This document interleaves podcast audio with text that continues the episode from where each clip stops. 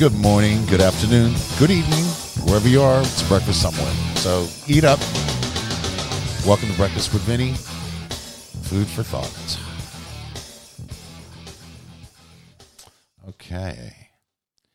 So today, um, today's guest is an acclaimed music historian, a jazz critic and author, musician, and all around musicologist. He's authored 11 books, uh, the most recent being Music, A Subversive History, which I'm in the process of reading at this very moment. It's an amazing, amazing book. Um, and most recently was featured prominently in the media uh, regarding an article that he authored called Is Old Music Killing New Music? So, uh, speaking of food for thought, uh, please welcome Ted Gioia. Ted, welcome. Hi, Vinny. Thanks for having me as your guest. Thanks for, for being on the show, Ted. So, man, oh man, this is this is amazing. Um, there's just there's just no no shortage of of brain food here. Uh, I've got to tell you that this book is is just is so enthralling, um, just in its scope alone. That that it, I mean, uh, you know, without giving too much of it away, I would definitely recommend anybody who has an interest in the sort of all-encompassing, you know, uh, big picture of music, please have a read at it. Um, and and and you've also you're also involved in a, a jazz studies uh, program at Stanford. Is that right? Um, in the past, I helped set up a program some years ago, mm-hmm. uh, but I haven't been teaching for a while. Most of my teaching now is just done via writing. But yes, I do. I did teach at Stanford, uh, and um, that was an extraordinary experience, which yeah. uh, I, I I benefited from. I'm sure you know this too. Sometimes as a teacher, uh, you learn things by uh, being forced to, to deal with students. You find that there are a lot of things you you know how to do, and you're not, and you have by articulating them, you understand them more more clearly yourself. Yeah, absolutely. I mean, the limited amount of teaching that I've done, I've, I've found that I've found, I mean, that I've had to sort of, um, you know, not only think about that and revisit what it is that I'm trying to impart, but how to articulate it, and uh, and which which ties into the whole process of it. So so absolutely, it it it causes you to do that, and I think I think some people definitely have a gift at that, um, just naturally, you know. Um, but but but it can be developed too. It's it's it's one of those things, and and um, the whole educational thing now is is so there's so much of it going on uh, there's definitely not not a lack of of information out there. Um, but but you know, honestly, we were talking, you know, um, uh, not long ago on the phone, and um, and it was interesting because our conversation just immediately had wings. And you know, I remember telling you, I said we we have to save this for the show because there's so much to talk about. And you know, it's it's interesting because just in your book, like we're talking about the origins of music and you know, what gets accepted and touted in society. Um, I mean, for that matter, what about breakdancing? I mean, shouldn't that be an Olympic level sport? Or what about parkour?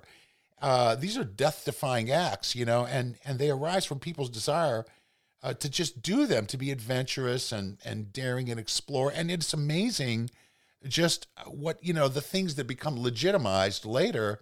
and then and then filtered or sanitized where they actually come from.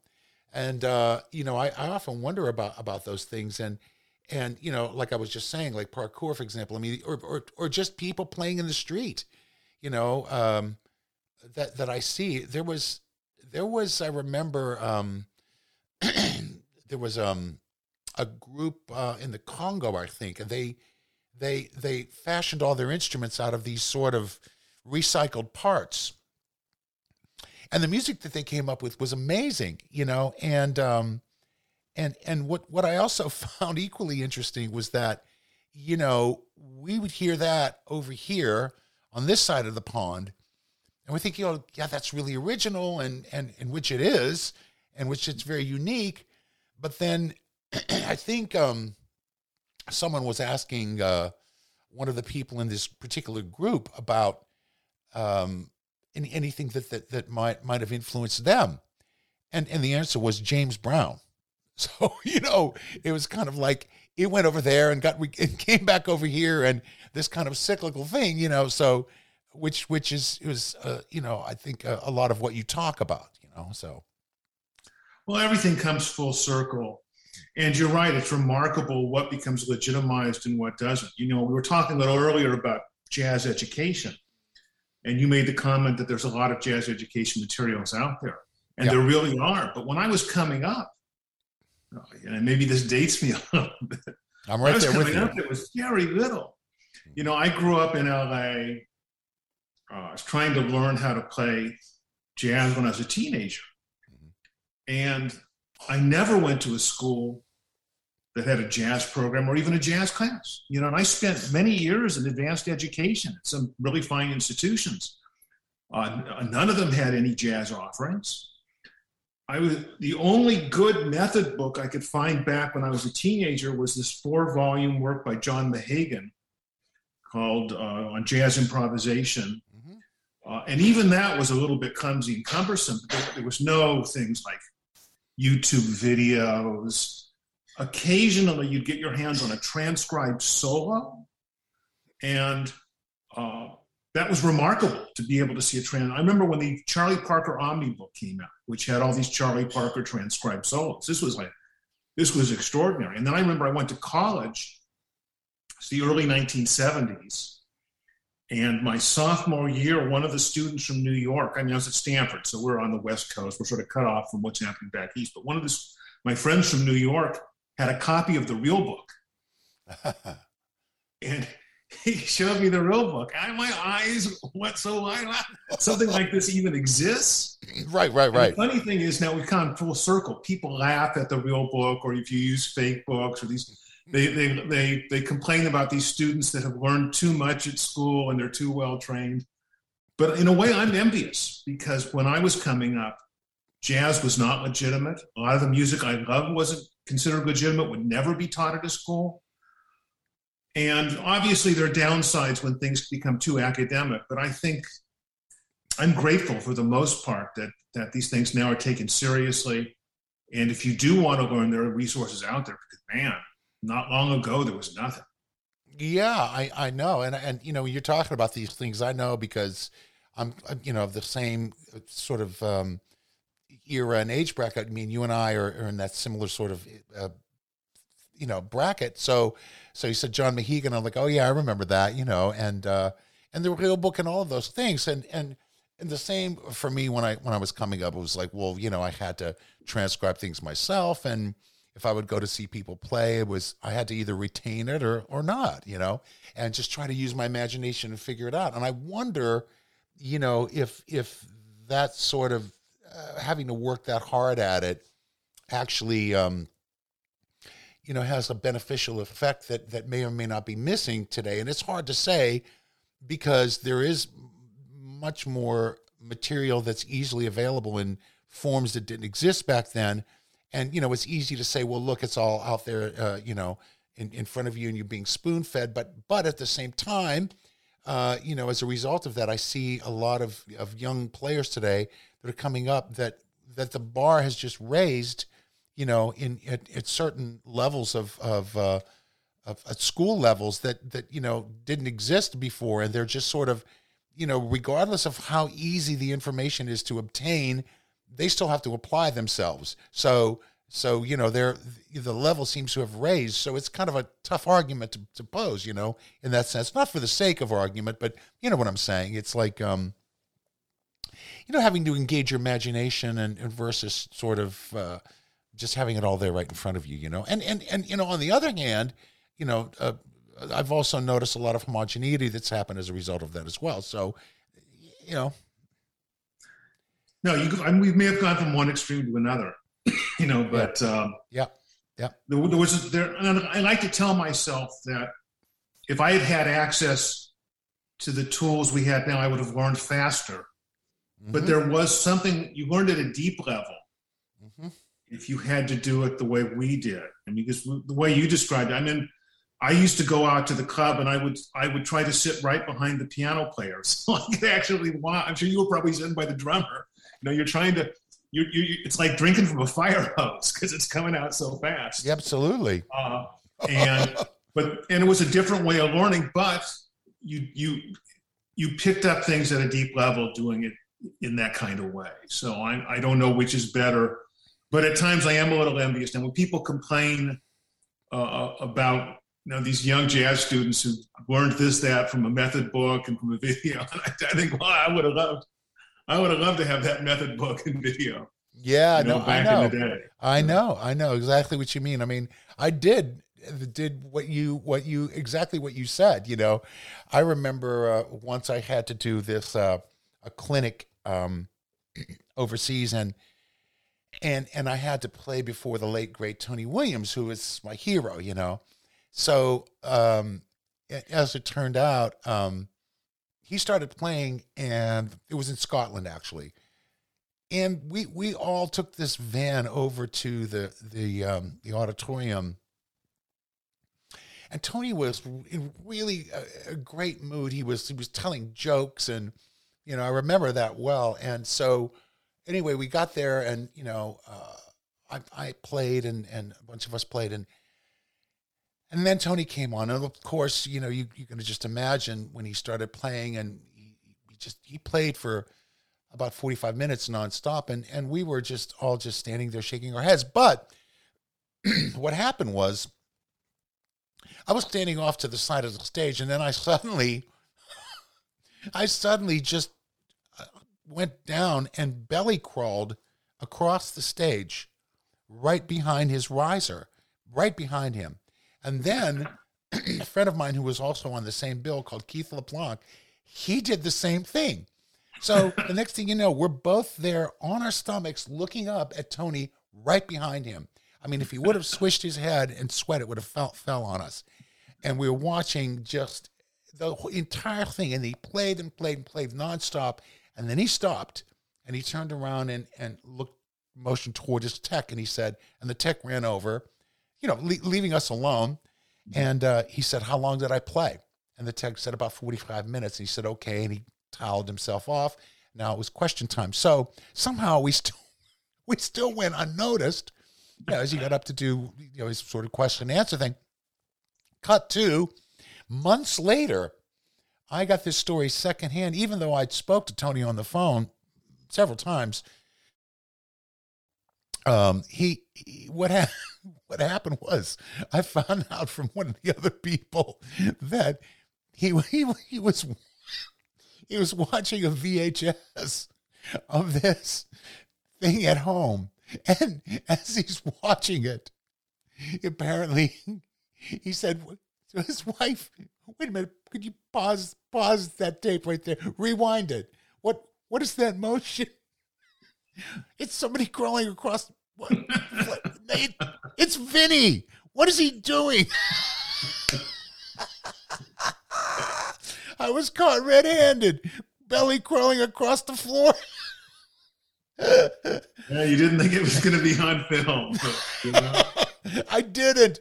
But you know, hey, it happened. So, well, yeah, right. And and uh, but but you know, it's it's interesting too because now we have we can document so many things and um and and you know it's like again for me I see a, a sort of uh, you know pros and cons to it where all this information is available and this that and the other thing on the other hand it becomes like well I have to post all the time and uh, you know, and and and and and and then there's that danger of homogeneity of everybody sort of jumping on the same bandwagon.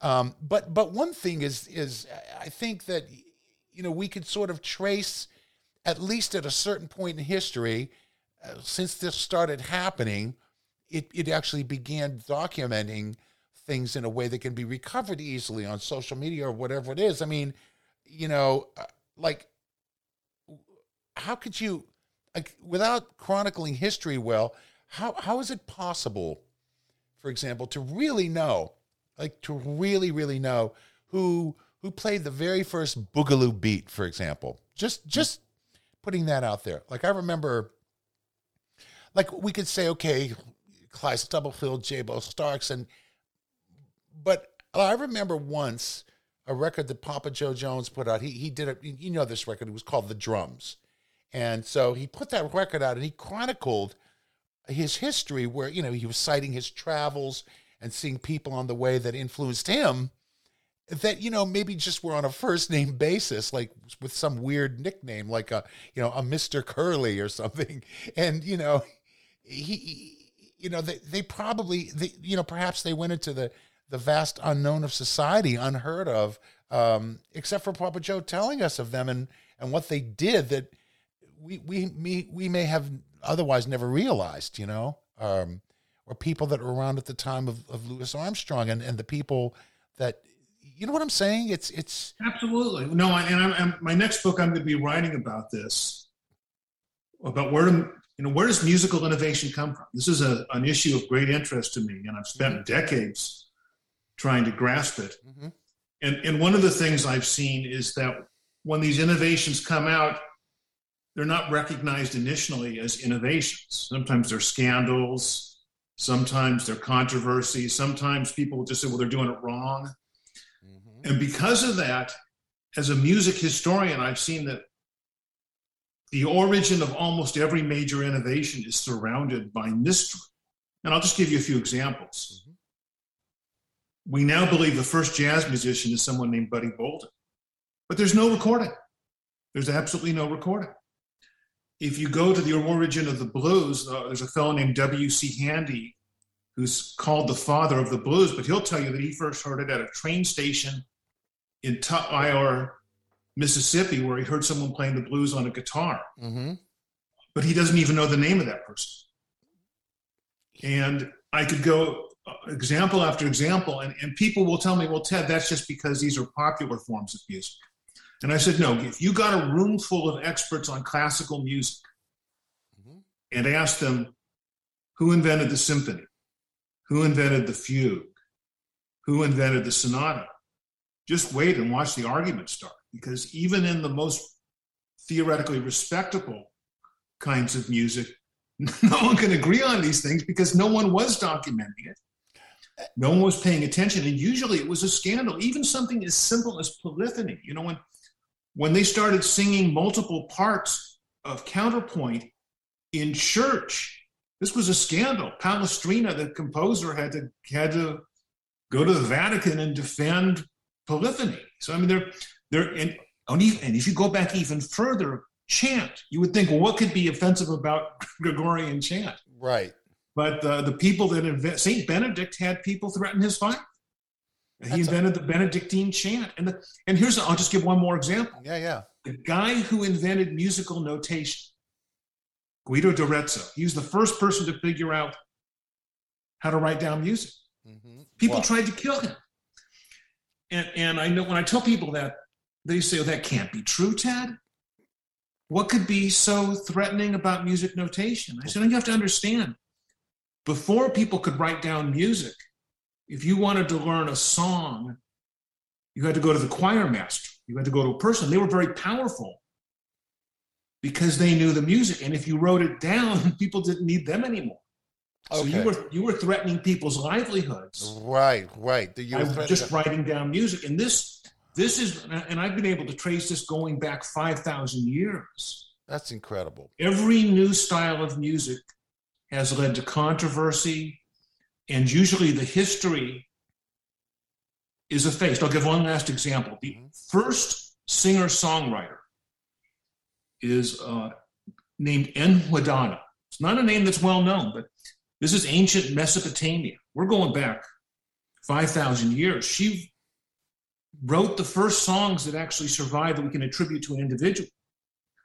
But the the the the, the stone on which this thing is inscribed has been broken and defaced because someone wanted to destroy that music. Now, you, who knows what was going on? Yeah. But as far back as you can trace, yeah, when something new happened in the music world, someone else tried to erase it. Just resistance, resistance, resistance, constantly. But I mean, that's that's not only in music, but but to to, to not get too tangential here. Um, yeah, that reminds me. wasn't Wasn't there a book written about that very thing? Um, the lexicon of musical invective. Oh, Slonimsky. Yeah, yeah, no, there would be. You know, well, and, yeah, yeah, no. You, and if you go, you know, for example, I like to go back to the first reviews. And if you go back to Bach, it's hard to find mu- mu- uh, music reviews. You know, there are a few comments where people say this is dangerous. He's yeah. pushing the envelope. We got to stop him. But by the time you get to Beethoven, it's all documented in the press. You know, Beethoven debuts his third symphony. People attacked him immediately. You know, someone jumped up in the audience and, and screamed an insult in the middle of the performance. So this is this is the way innovation is always treated. Uh, most of the time, the, the history is hidden from us, but when you can get the details, and I've spent a lot of my life trying to piece together these details. Uh, the, the, story is always one of resistance, and that's that probably hasn't changed today. Sad to say, you know. No, it doesn't seem like it has at all. So, so if we think we're you know unique at that in that regard in this point of history, we're we're obviously sadly mistaken, you know. Uh, oh, and, absolutely. And, then that's what history teaches us. Uh, you know, I mean, that's that's incredible. I think, you know, it's it's amazing that all of these things are viewed as threats to either some kind of hierarchy or any number of things that that that it, they're they're birthed in such a a painful manner. You know, um, I remember, you know, it was well, okay. For, I mean, you're you're talking about also, uh, you know, especially in your book here, where things that that are integrated into society and cleansed and sanitized, um, for that matter, are initially considered vulgar or shocking and.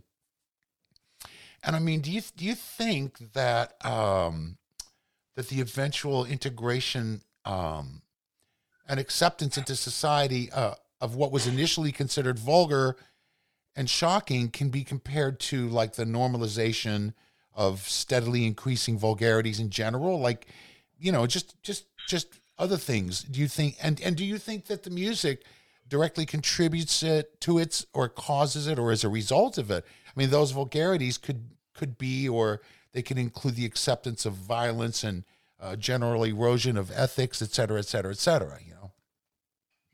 Well I, I like to ask the question is there a music so extreme it can't be assimilated. And some people would say, well, look at some of this gangster rap or hip hop. But I'll tell you, in the last few years, the Smithsonian is, is now putting together the Smithsonian Collection of Hip Hop. Mm-hmm. And they've gathered 50 scholars of hip hop to help them create a canonical collection. Uh, the Library of Congress is doing this. Mm-hmm. There's a registry of, of, of uh, cherished American recordings. It's the National Registry of Recorded Sound. Uh, they've taken, you know, Straight Outta Compton is now in that. That was a, an album the FBI tried to to shut down when it came out, and I think that that there that music always starts by shaking things up, and yeah. people want want the music to shake things up. I think that's that's uh, uh, part of what people want from music is they want uh, some disruptive experience that expands their horizons and, uh, and but it, it changes and we forget and we shouldn't forget. You know for example i tell people who know about jazz and they say well jazz is now taught at juilliard there's jazz at lincoln center there's jazz is taught at harvard. And i said well you need to remember the first jazz song we know about that buddy bolden did was called funky bud. And if i sang you the lyrics it would be shocking if people used to sing that song in New Orleans, the police would arrest them. And the club where Buddy Bolden played, if we can believe Jelly Roll Morton, he said that there would be several murders would take place per night at that club. Now, I assume Jelly Roll was exaggerating, but even if you tone it down a little, well, well, let me ask you then. You've lived through this. Let's. I mean, you you you you worked very closely with Frank Zappa. Yeah, who is now a venerated composer. Yeah. But he, you have to, I mean, I'm sure you could tell me chapter and verse. He shook things up when he came to town, did he not? Yes, he did. He definitely did. So, I mean, in a way, that can answer a lot of my questions, but in another way, it's it still leaves some some questions unanswered. I, but he he definitely did, and I mean, you know, even myself as as a as a young kid, I mean, in the seventh grade, listening to Mothers of Invention, and and uh, I was sort of, you know, I, I I appreciated the eclectic music, the musical part of it, as well as the sort of built-in satire that was hilarious to me. Um, you know, and and sort of not just a sat- satirical part of it, but but you know the anti-establishment. There, there was a lot of things built into it societally, but um, he yeah, no, I mean, I had those albums, and I felt like yeah. I had some sort of contraband. Yeah, yeah, yeah, exactly. And I had these. I remember in high school, I got these Mothers of Invention albums. Yeah, and was like, "Wow, this is got to hide these from my parents." You know, oh yeah, is, yeah, absolutely. this is this is some extreme stuff.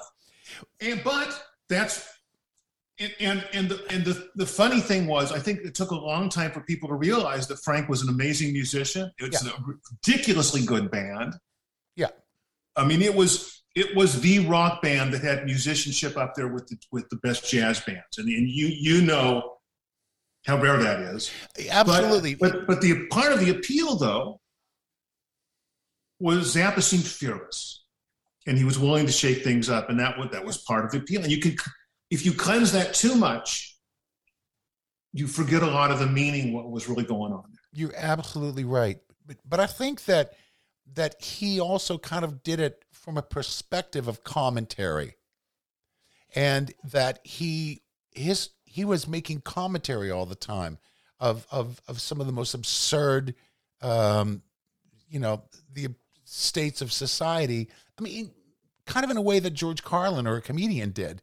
Um, and and and I think that he he didn't necessarily do that to separate himself.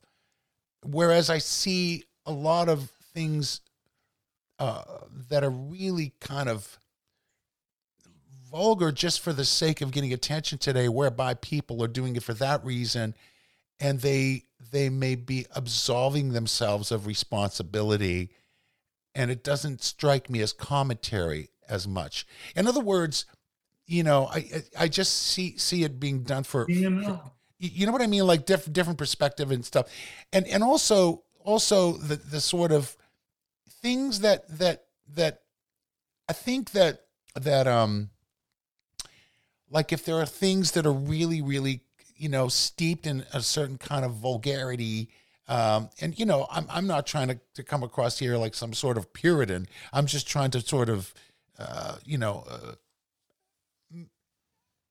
just having a discussion about it. So, so, so that that things that remain in the underbelly should remain in the underbelly, you know, and other things like if they don't remain in the underbelly and they sort of come to the top and they and they and they they become mainstream and now there is no underbelly it's mainstream then if if if part of the reason for bringing it there was for shock value, then you've you've completely played all your shock value cards.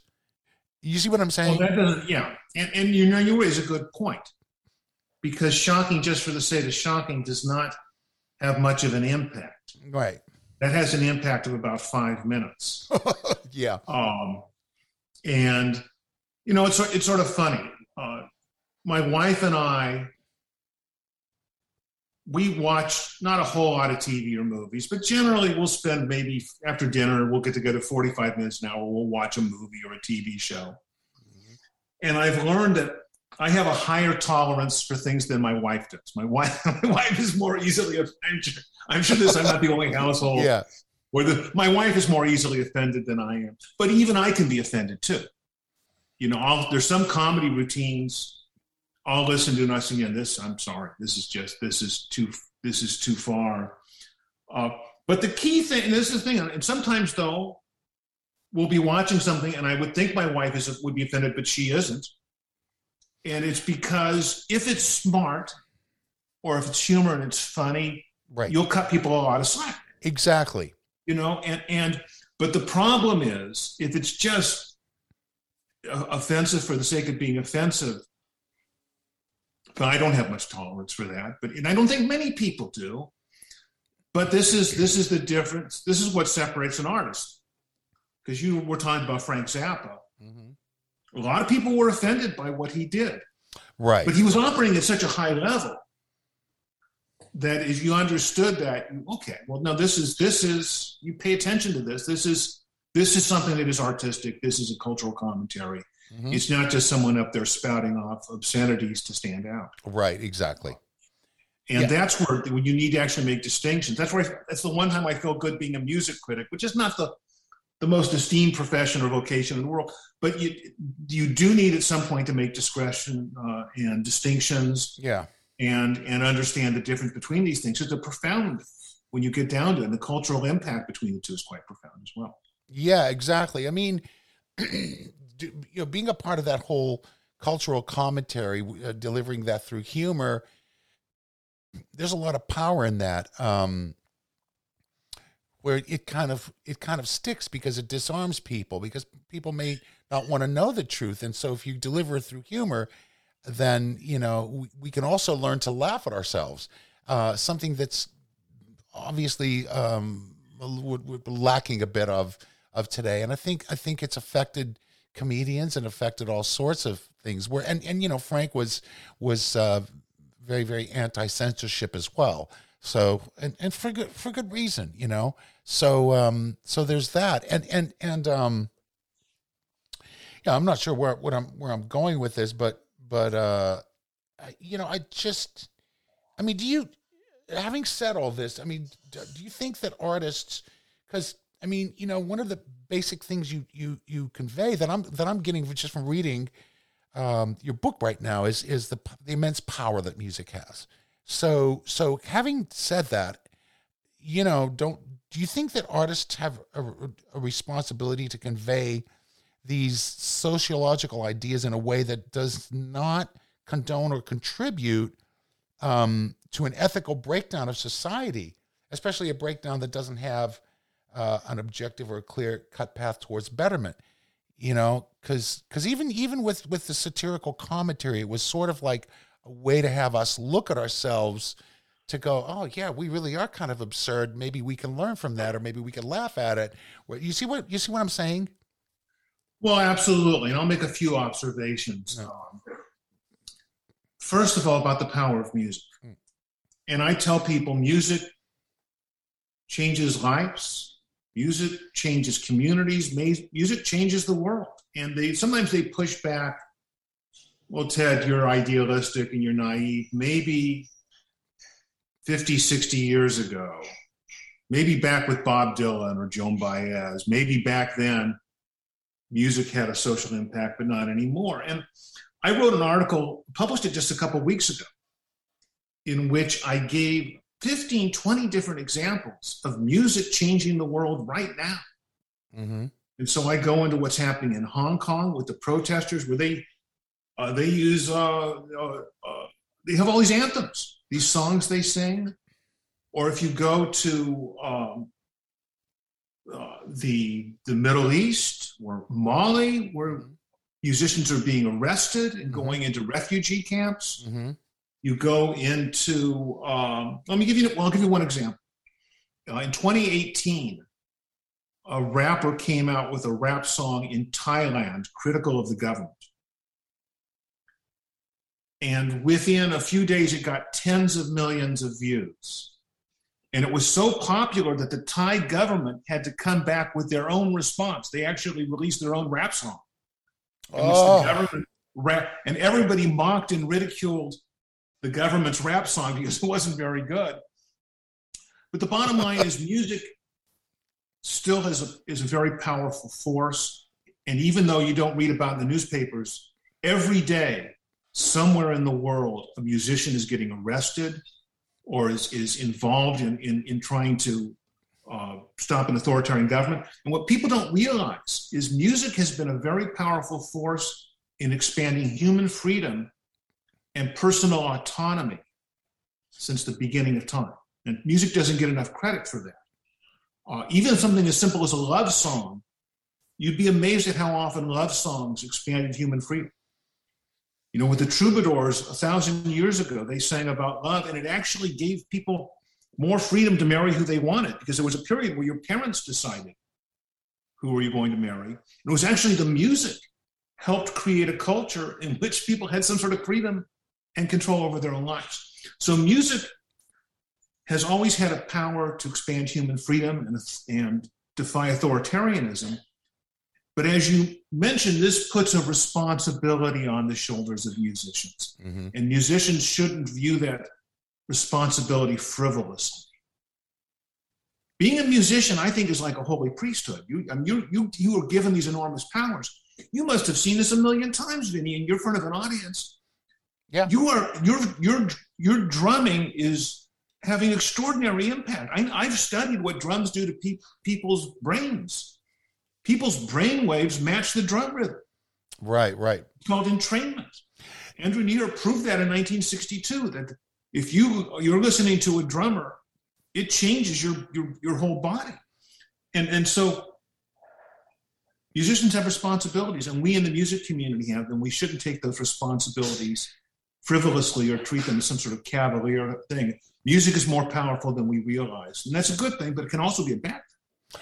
Well, yeah, I mean, I mean, it's one of those things where if you just look at rhythm uh, without compartmentalizing, you know, drums and rhythm in, in any kind of way that's that's reductionistic, I'm just just as an example, um, just of, of how that power is utilized you know, if you, you take a sampled 808 bass drum and you hear that at a specific BPM going on for an hour or two or three at a rave, you know, where people are just getting completely messed up. And, you know, I mean, that's like one use of it where it's just, it's, you know, versus the power of rhythm, whereby you even mentioned in your writing how an hour of a drum circle can actually increase your T cell count.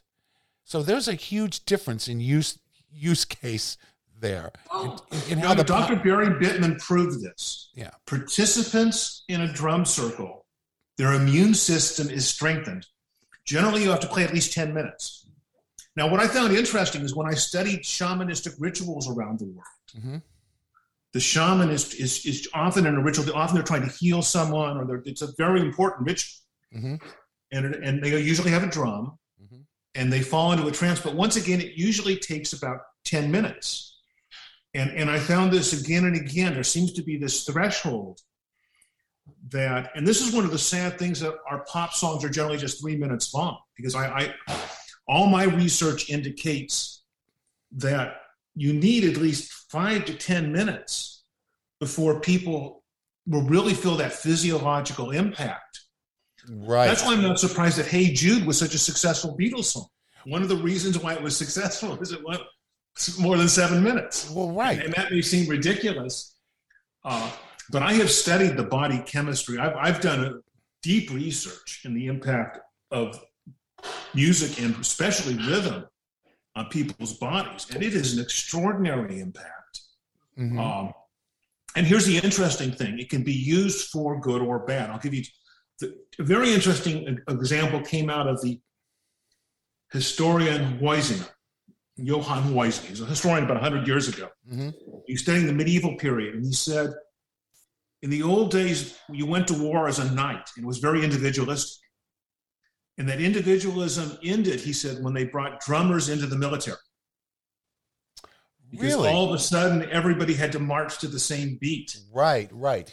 And and so this is the interesting thing. The drums in society are on the one hand a force of liberation. You get into a trance, a higher, a higher mind state. Right. altered frame of being. Or the drums can be used to impose discipline. Like a herding dog. everybody walks in lockstep. Yeah, sure, sure, sure. And I often tell people, I say, show me how someone plays a snare drum, and I can tell you which of these two camps they fall into. Either they're Yeah. There's the drums is the path to liberation yeah, freedom, you know something. Or the drums is the path to total discipline. Right. And these right. are the are things in music history that people rarely understand, but they're they have profound significance to uh, a culture. Well, and sure. You, you tell me the music in a society, and I can tell you by listening to it whether they're furthering authoritarianism or freedom. You know, that that may sound too blunt. Well, and maybe I'm exaggerating, but I'm only slightly exaggerating. There's no, a truth. I, I, mean, this this this this could be a Pandora's box here. I mean, you've you've touching a, a, a lot of stuff here. Uh, just just in terms of just the drums, like I mean, I've had extensive rudimental training, which would could be said to have come from from war drumming. You know what I mean? Oh, that, yeah, that, no, they sent drummers out into battle. That, yeah, the drummer went in. They don't send poets and they don't send the sculptor, the sculptor or the painter into the drummers went to the battlefield. Sure, but but but then, um, but then it's sort of like you know I could use those rudiments, and and sort of um, what I think we've done in in modern drumming is is the drummer would use these rudiments, these military rudiments as scales, as the sort of drummer's kind of scale, and so we would then learn how to play them on a drum set in and recontextualize them so that you know those things don't necessarily have a meaning of well okay i can tell that you come from an authoritarian camp. You see what i'm saying? Because they've been recontextualized in a different way it, in two ways actually. A kind of a two-step process where we've turned those things into sort of building blocks of a vocabulary yes. and secondly recontextualizing them into grooves or whatever on a drum set you know? Sure. so so that's that's two different things right there you know because and and and and also i wonder on a on a larger level of how music how, how pop music for example um you know may have been usurped by big corporate today in order to cause the public or to influence the public to be in lockstep because it's just all part of a media kind of blitz that may be, um, or, or is is that I mean, I mean I'm not sure if this is the right thing to say that maybe for the purpose of that, but it could be partially for that. You know, you know what I mean? It's like no, absolutely. And there's a I mean, there were people. I mean, so I don't mean to cut you off, Ted, but there were people, uh, you know, back in the '60s that were they're anti-establishment, singing protest songs. That maybe now they're you know they were anti-establishment, and, and what they're they're doing is siding with the establishment. It, it seems to appear that way. Well, the, one of the problems we have now, and this is a deep issue, is there's no counterculture. Yeah, we live in sort of a monolithic culture, mm-hmm. and and that's not healthy and in the music world, there's a there's a hypocrisy. And the hypocrisy is that if you interview someone who runs a major record label, mm-hmm. what they tell you is we're looking for some musicians that have a fresh new sound that's different and exciting. But in fact, what they really want to sign is somebody who sounds just like what was a hit last week. Yeah, exactly. Last, they'll tell you they want something fresh and new but their behavior tells you something different. Mm-hmm. And, and this has now become internalized in the algorithms because if you go to Spotify or the play in these, these uh, playlists or the streaming platforms, they're determined by algorithm. And they will come to me every week and say, Ted, here are the new songs you're going to like. The algorithm has picked these. But the algorithm is merely a feedback loop it can't tell me about anything different. It can just look at what I liked last week, last month, last year, and try to get me something similar. Right. And so the whole music industry now is acting like these algorithms. The music industry is becoming a feedback loop where everything's going by formula and imitating the past. Now that this is my belief that cannot last. Somebody's going to break us out of this circle because people as I've told you, I believe people want music to expand their horizons. I think they want music to shake things up. Mm-hmm. I think they want music that sounds fresh and different. Mm-hmm. And there's now a divergence between people wanting that and what the music industry gives them, which is we've reduced everything to a formula and we're going to repeat that formula ad nauseum. Mm-hmm. And even the radio stations all stick to their format. Mm-hmm. And because of that, if, if, I don't listen to a lot of country music, but when I listen to country music, the radio station's playing songs that sound pretty much the same as 20 years ago. and the pop songs have, I mean, I know people are going to kill me for this, but you know, Lady Gaga isn't all that different from Madonna, you know, and people are, you know, and the hip hop today isn't all that different than the hip hop from 20 years ago. And in when I turn to the jazz station, it's usually just the same tracks we were playing. It's not just yeah. I mean, there's a lot of the classical music. Yeah, and so everything is getting into this formula and right. feedback loop, mm-hmm. we need something to break us out of this cycle. I'm not sure what it is, but it will come. Yeah, it almost it feels like it's it's ready to it's got to be ready to bust through somehow.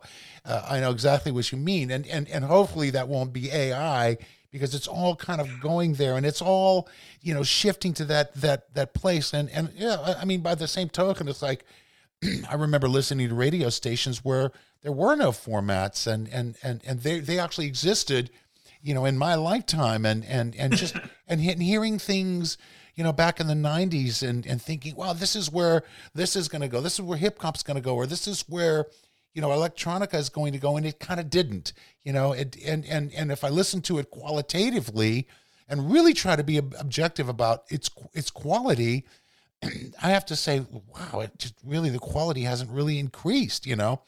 Um, I mean, maybe it has in some ways, and it's just there's just so much stuff coming at us that y- you have to sift through too much stuff now. And you know, and that that could be true because of the delivery systems. And having said that, you know, I just want to backtrack uh, here a bit. You know, and I hope I'm not breaking a flow, but we're going back to talking about you know the drum circles and and the, the T cells and and you know, speaking of delivery systems in longer form things. It reminds me of records where one entire side of an album was just one track, you know, or for for for for that matter, just having a drum circle, you know, or chanting or something that's repetitive like that, or or, or any number of things that can affect you, you know, uh, uh in that way.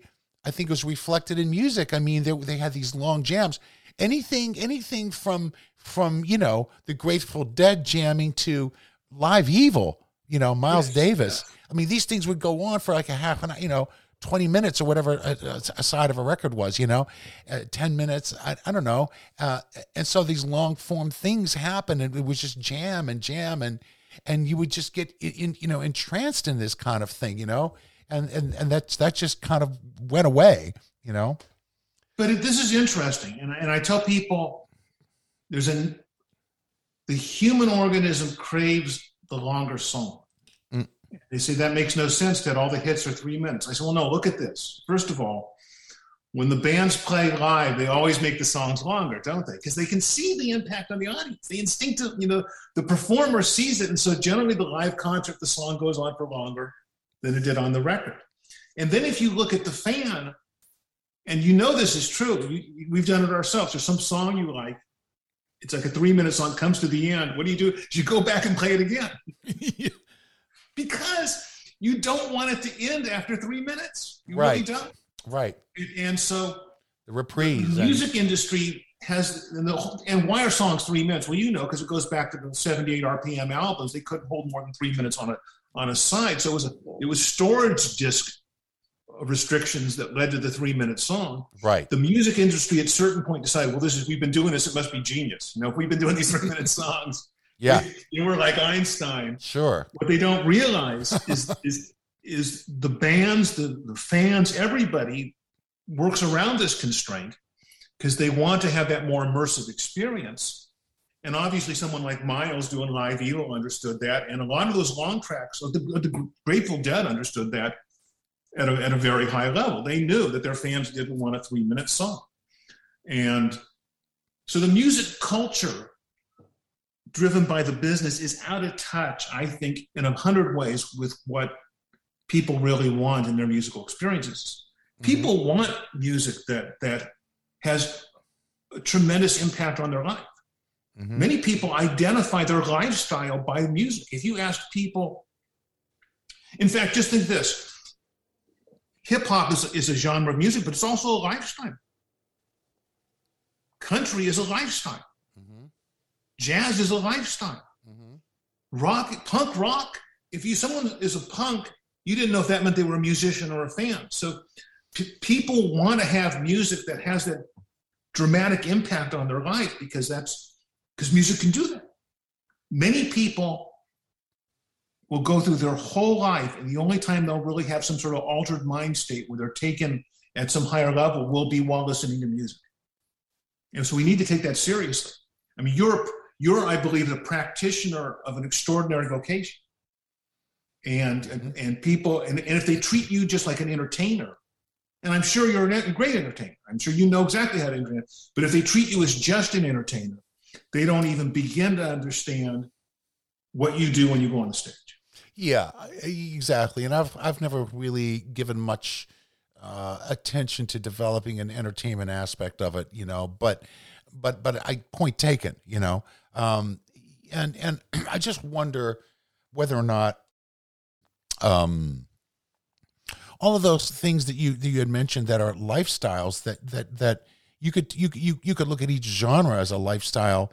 Um if if if um the diversity was also like I, I often talk about the zeitgeist the zeitgeist of the 60s versus the zeitgeist now that shapes the kind of music that, that comes out as commentary. And and i just wonder if diversity was was uh, more more of the zeitgeist of that time as well you know and and try to look at all those kind of societal influences and um and and compare it to now and and and um and and just um I've, I've lost my train of thought on that one. I was well, going no, somewhere with it, but but yeah, but there. And I guess where I come down is, I think the music scene is still very vibrant and exciting, but yeah. it's it's not happening at the surface level anymore. You have to dig deeper. Yeah and and I you know I devote two to three hours a day listening to new music. Mm. You know that's because it's it's part of my. So in the course of any given year, I'll listen to more than a thousand newly released albums. Amazing. And I found that I still hear good music, but it's almost never from a major label. It's almost always an indie project or a self-produced project or something I, I wouldn't hear on, I'm not going to hear on TV. Um, and so they're young and, and i worry that, that the people are doing creative work and they're getting lost. It's like finding a needle in a haystack. Exactly. I, I feel and the same I, way. and i don't know what the solution to that is. I know that i can only do so much. I mean i try to highlight good music i hear but it's it, this is a large task.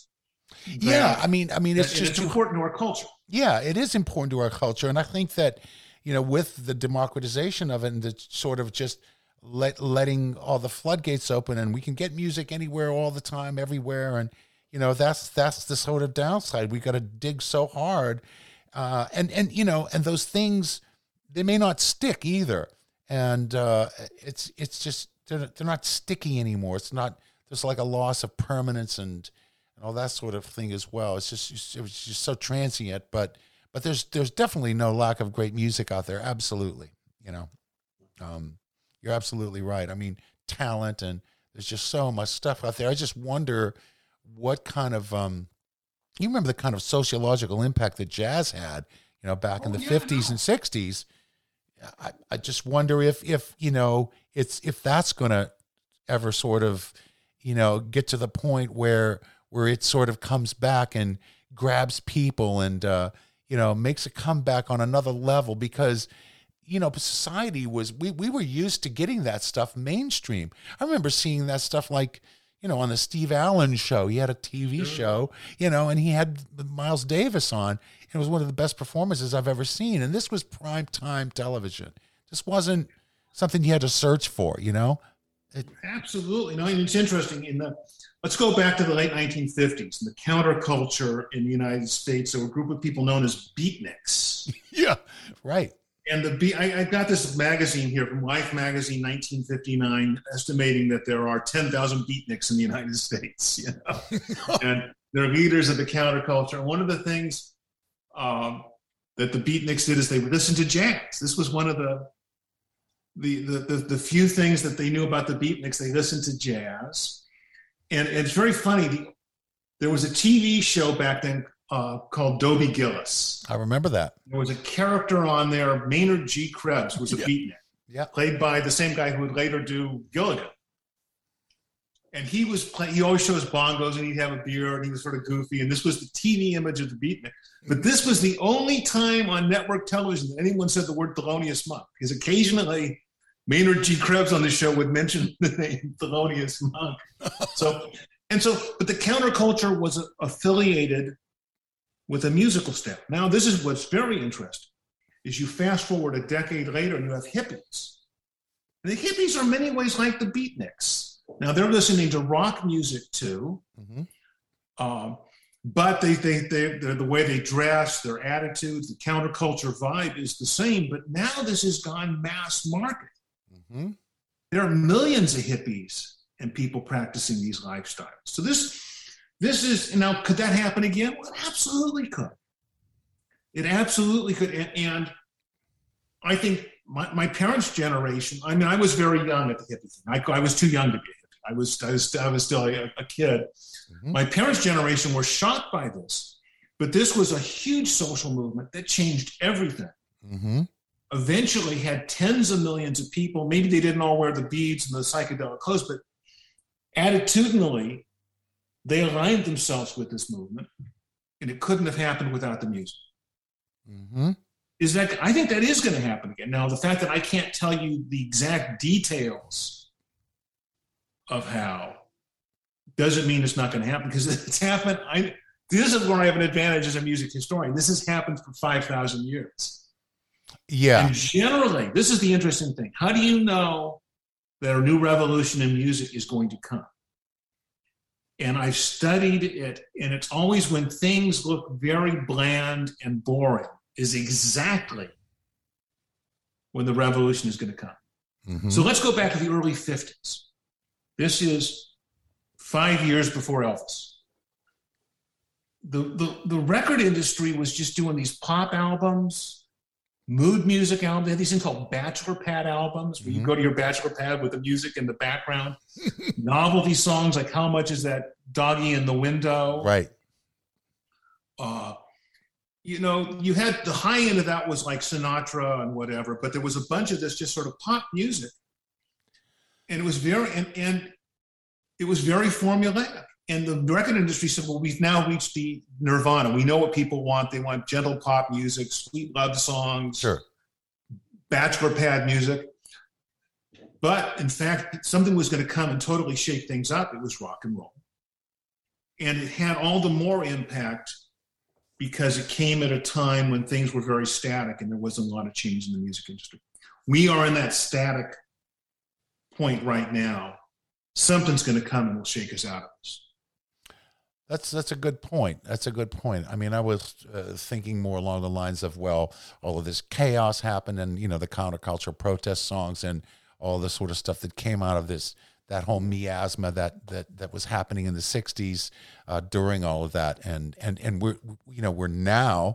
Um, not only in the past two years, but especially right now at this very moment, um, in another period that that you know is providing a kind of an equal amount of tension, if not, you know, a, a sort of potential amount of chaos. So I was thinking that that what you were going to say is that that that might be something that births this kind of disruptive thing that that maybe catches on but but yeah i mean it could come from a, a, you know just just the banal sort of stagnation and boredom and just sort of you know something's got to give you know I, I get what you're saying. You know, I remember in the late 1970s, I got a scholarship to go to Oxford, which was a great thing because I came from a working class family. We had no money. Mm-hmm. And this gave me, I go to Oxford and study philosophy. And so I'm studying philosophy, and at night I'm playing jazz. I'm gigging with all, I've got this is a great life I had there. I'm like studying philosophy during the day, and I'm doing jazz gigs at night. Yeah. And I remember there was this rumor that punks were going to come to Oxford. And one day I'm walking down the street, and all of a sudden there are a bunch of these punks, and they're like skinheads, and the ones with the hairdo that looks like the rooster. Yeah, mohawks. And, and with the body piercings, and they're like about a hundred of them have gathered in this square in the town, and they're on one side. The other side is the police, and the police has got their riot gear on. Oh and and the police are watching the punks. The punks are walking I'm walking to the middle of the square and I look at this. And I look and I look and I says, I've gotta get out of here. this thing is gonna blow. I don't know what's going on here. Right. But this thing is gonna blow up. But here's the interesting thing about that video. This punk was a mute. The punk movement was a music movement. Yes. Basically, exactly. some a change in the music Now I'm not into riot. I mean, I'm, I'm, the last person in the world to riot. I had I had very little interest in the punk thing. I later gained some appreciation of the punk thing as a music historian, but back then I was living in my esoteric jazz world. You know, if it didn't have a million chord changes, I didn't pay any. You know, I paid no attention to it. right. And all of a sudden, I'm thrust into something like that, and I and I just said, no, I gotta. I'm not into punk rock, but I have to respect the power. Yeah. Of a music. Yeah that is shaking things up at this level. Yeah. I have to res- I have to respect that. Yeah. And that's and that's where I also say as musicians and people in the music community or me as a music writer we have to take that responsibility seriously because you could set a a musician can set a, a, a light a torch that can burn down a city or can give light to a whole world. And so I want to be among the people that brings light to the world and doesn't burn things down. Amen. But people don't look at music in that regard, but I do. I do think music is one of those forces, uh, and it has lost none of its power. The fact that right now we don't see that kind of dramatic musical culture uh, is it's just an aberration because it will come back. Yeah, absolutely.